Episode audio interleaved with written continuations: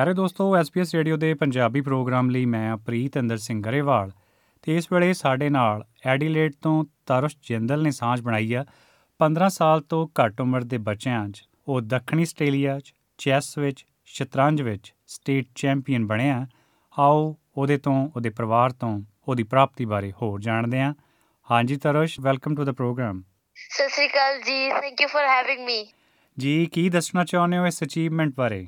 ਜਿਹੜਾ ਕੰਪੀਟੀਸ਼ਨ ਹੋਇਆ ਸੀ ਉੱਥੇ ਮੈਂ ਅੰਡਰ 15 ਕਿਡਸ ਦੇ ਵਿੱਚ ਫਸਟ ਆਇਆ ਸੀ। ਬੜਾ ਮੁਸ਼ਕਿਲ ਸੀਗਾ ਬਟ ਆਲ ਇਨ ਆਲ ਮੈਂ ਜਿੱਤ ਗਿਆ ਸੀ। ਬੜਾ ਅੱਛਾ ਟੂਰਨਾਮੈਂਟ ਸੀਗਾ ਹੋਸਟ ਬੜਾ ਅੱਛਾ ਕੀਤਾ ਸੀ। ਕਿੰਨੇ ਕੁ ਬੱਚਿਆਂ ਨੇ ਪਾਰਟਿਸਿਪੇਟ ਕੀਤਾ ਤਰਸ਼ ਉੱਥੇ? 27 ਬੱਚੋਂ ਨੇ ਪਾਰਟਿਸਿਪੇਟ ਕੀਤਾ ਸੀ। ਤੇ ਹੁਣ ਫਿਰ ਤੁਸੀਂ ਨੈਸ਼ਨਲ ਕੰਪੀਟੀਸ਼ਨ ਲਈ ਕੁਆਲੀਫਾਈ ਕਰ ਗਏ ਹੋ? ਹਾਂਜੀ। ਕਦ ਹੋਏਗਾ ਉਹ? ਉਹ ਜਨਵਰੀ ਚ ਹੋਏਗਾ ਅਗਲੇ ਸਾਲ। ਜੀ ਤੇ ਆਪਣੇ ਏਮਸ ਬਾਰੇ ਦੱਸਣਾ ਚਾਹੋਗੇ? ਕੋਈ ਇਨਸਪੀਰੇਸ਼ਨ ਹੋਵੇ ਤੁਹਾਡੀ? ਮੇਰਾ ਏਮ ਆਉਣ ਵਾਲੇ 3-4 ਸਾਲ ਚ ਆਸਟ੍ਰੇਲੀਆ ਨੂੰ ਇੰਟਰਨੈਸ਼ਨਲ ਲੈਵਲ ਤੇ ਚੈਸ ਵਿੱਚ ਰਿਪਰੈਜ਼ੈਂਟ ਕਰਨਾ। ਜੀ ਮੈਨੂੰ ਖੁਸ਼ੀ ਹੋਈ। ਤੇ ਇੱਥੇ ਕੋਈ ਫਿਰ ਲੋਕਲ ਕਲੱਬ ਵੀ ਆ ਜਿਹੜਾ ਤੁਹਾਨੂੰ ਸਪੋਰਟ ਕਰ ਰਿਹਾ?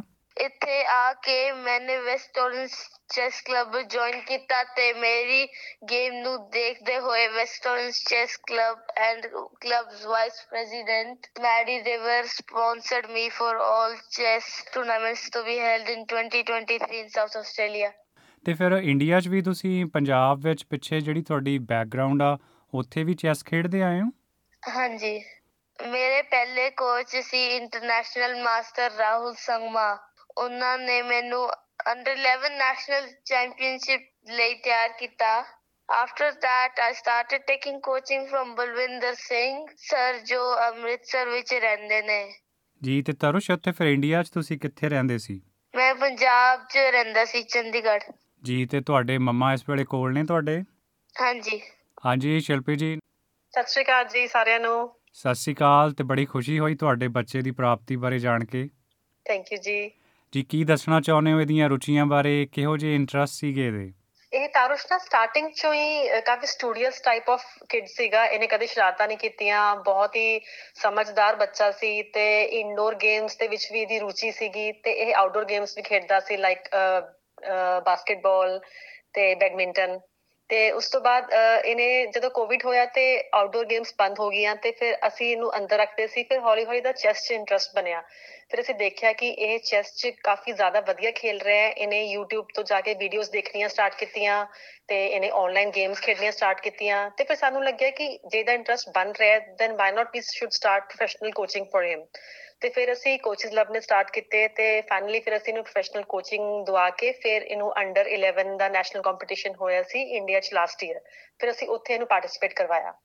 ਜੀ ਤੇ ਤੁਹਾਡੀ ਮੈਂ ਮਹਿਸੂਸ ਕਰਦਾ ਇੱਕ ਯੰਗ ਮਾਈਗ੍ਰੈਂਟ ਫੈਮਿਲੀ ਆ। ਤੁਸੀਂ ਇੰਡੀਆ ਤੋਂ ਹਜੇ ਥੋੜਾ ਸਮਾਂ ਹੀ ਹੋਇਆ ਆਏ ਹੋ। ਹਾਂਜੀ ਸਾਨੂੰ ਹਾਲੇ 7 ਮਹੀਨੇ ਹੋਏ ਨੇ। ਅਸੀਂ ਫੈਬਰੂਰੀ ਦਿਸ ਈਅਰ 'ਚ ਐਡਲੇਡ ਆਏ ਸੀ। ਜੀ, ਤੇ ਫਿਰ ਇੱਕ ਮਾਈਗ੍ਰੈਂਟ ਵਜੋਂ ਜਾਂ ਕੋਈ ਸਟੂਡੈਂਟ ਵੀਜ਼ਾ ਜਾਂ ਮੈਂ ਥੋੜਾ ਜਿਹਾ ਪਰਿਵਾਰ ਬਾਰੇ ਜਾਣਨਾ ਚਾਹਣਾ ਕਿਉਂਕਿ ਸਾਡੇ ਸੁਣਨ ਵਾਲੇ ਫਿਰ ਨੇੜੇ ਹੋਇਆ ਮਹਿਸੂਸ ਕਰਦੇ ਆ, ਕਿਉਂਕਿ ਜਦ ਕੋਈ ਕਹਿੰਦਾ ਨਾ ਬੱਚਾ ਸਟੇਟ ਚੈਂਪੀਅਨ ਬਣਿਆ, ਅਗਲਾ ਕਹਿੰਦਾ, ਨਹੀਂ ਜੀ 20 25 ਸਾਲ ਹੋ ਗਏ ਹੋਣੇ ਆਇਆਂ ਨੂੰ ਸੈੱਟ ਹੋਣੇ ਸਟੈਬਲਿਸ਼ ਹੋਣੇ, ਪਰ ਤੁਹਾਡੀ ਕਹਾਣੀ ਵੱਖਰੀ। ਹਾਂਜੀ, ਤੇ ਸਾਨੂੰ ਹਾਲੇ 7 ਮਹੀਨੇ ਹੋਏ ਆ ਆਏ ਨੂੰ, ਤੇ ਅਸੀਂ ਇੰਡੀਆ 'ਚ ਮੇਰੇ ਹਸਬੰਡ ਸੁਨਾਮ ਤੋਂ ਨੇ, ਤੇ ਮੇਰੀ ਫੈਮਿਲੀ ਪਟਿਆਲਾ ਤੋਂ ਹੈ, ਤੇ ਅਸੀਂ ਸਕਿਲਡ ਵੀਜ਼ਾ 491 ਤੇ ਆਏ ਆ। ਤੇ ਹਲੇ ਅਸੀਂ ਪਰਮਨੈਂਟ ਨਹੀਂ ਹੋਏ ਆ ਹਲੇ ਅਸੀਂ ਟੈਂਪਰੇਰੀ ਵੀਜ਼ਾ ਤੇ ਆ ਤੇ ਜਦੋਂ ਆਏ ਸੀਗੇ ਇੱਥੇ ਤੋਂ ਸਟਾਰਟਿੰਗ ਇਨੀਸ਼ੀਅਲ ਸਟਰਗਲ ਸੀਗੀਆਂ ਰਿਗਾਰਡਿੰਗ ਹਾਊਸਿੰਗ ਘਰ ਨਹੀਂ ਮਿਲ ਰਿਹਾ ਸੀ ਸਟਾਰਟਿੰਗ 'ਚ ਤੇ ਜੌਬਸ ਨਹੀਂ ਮਿਲ ਰਹੀਆਂ ਸੀਗੀਆਂ ਆਪਣੇ ਫੀਲਡ 'ਚ। ਫਿਰ ਹੌਲੀ ਹੌਲੀ ਇੱਥੇ ਲੋਕਲ ਕਮਿਊਨਿਟੀ ਨੇ ਬਹੁਤ ਸਪੋਰਟ ਕੀਤਾ ਸਾਡੇ ਫਰੈਂਡਸ ਬਣੇ ਜਿਹੜੇ ਕਿ ਕੁਝ ਇੰਡੀਅਨ ਫੈਮਿਲੀ ਸੀਗੀਆਂ ਤੇ ਕੁਝ ਇਥੋਂ ਦੇ ਨੈਸ਼ਨਲ ਸਿਟੀਜ਼ਨਸ ਵੀ ਸੀਗੇ ਉਹਨਾਂ ਨੇ ਬਹੁਤ ਸਪੋਰਟ ਕੀਤਾ ਸਾਨੂੰ ਤੇ ਹੌਲੀ ਹੌਲੀ ਫਿਰ ਅਸੀਂ ਹੁਣ ਟਰੈਕ ਤੇ ਆ ਗਏ ਆ ਹੁਣ ਤਾਰੁਸ਼ ਵੀ ਸਕੂਲ 'ਚ ਵਧੀਆ ਐਡਜਸਟ ਹੋ ਗਿਆ ਹੈ ਸਾਨੂੰ ਵੀ ਆਪਣੇ ਆਪਣੇ ਫੀਲਡਸ ਤਾਂ ਨਹੀਂ ਮਿਲੀ ਹਾਲੇ ਜੌਬਸ ਪਰ ਯੈਸ ਕੁਝ ਕੋਈ ਜੌਬਸ ਤਾਂ ਮਿਲ ਗਈਆਂ ਨੇ but we are happy now ਜੀ ਤੇ ਇੱਥੋਂ ਕਿੱਥੇ? ਤਾਰੁਸ਼ ਲਈ ਕੀ ਸੋਚਦੇ ਹੋ?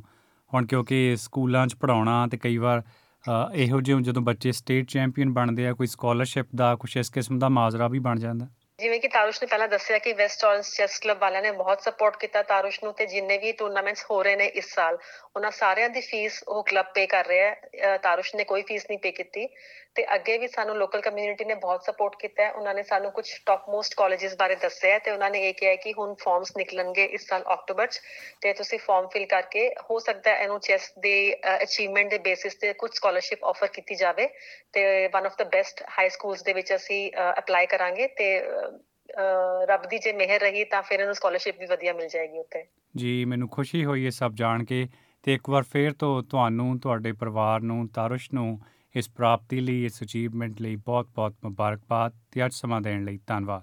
ਬਹੁਤ-ਬਹੁਤ ਸ਼ੁਕਰੀਆ। ਤੁਸੀਂ SBS ਪੰਜਾਬੀ ਦੇ ਨਾਲ ਹੋ।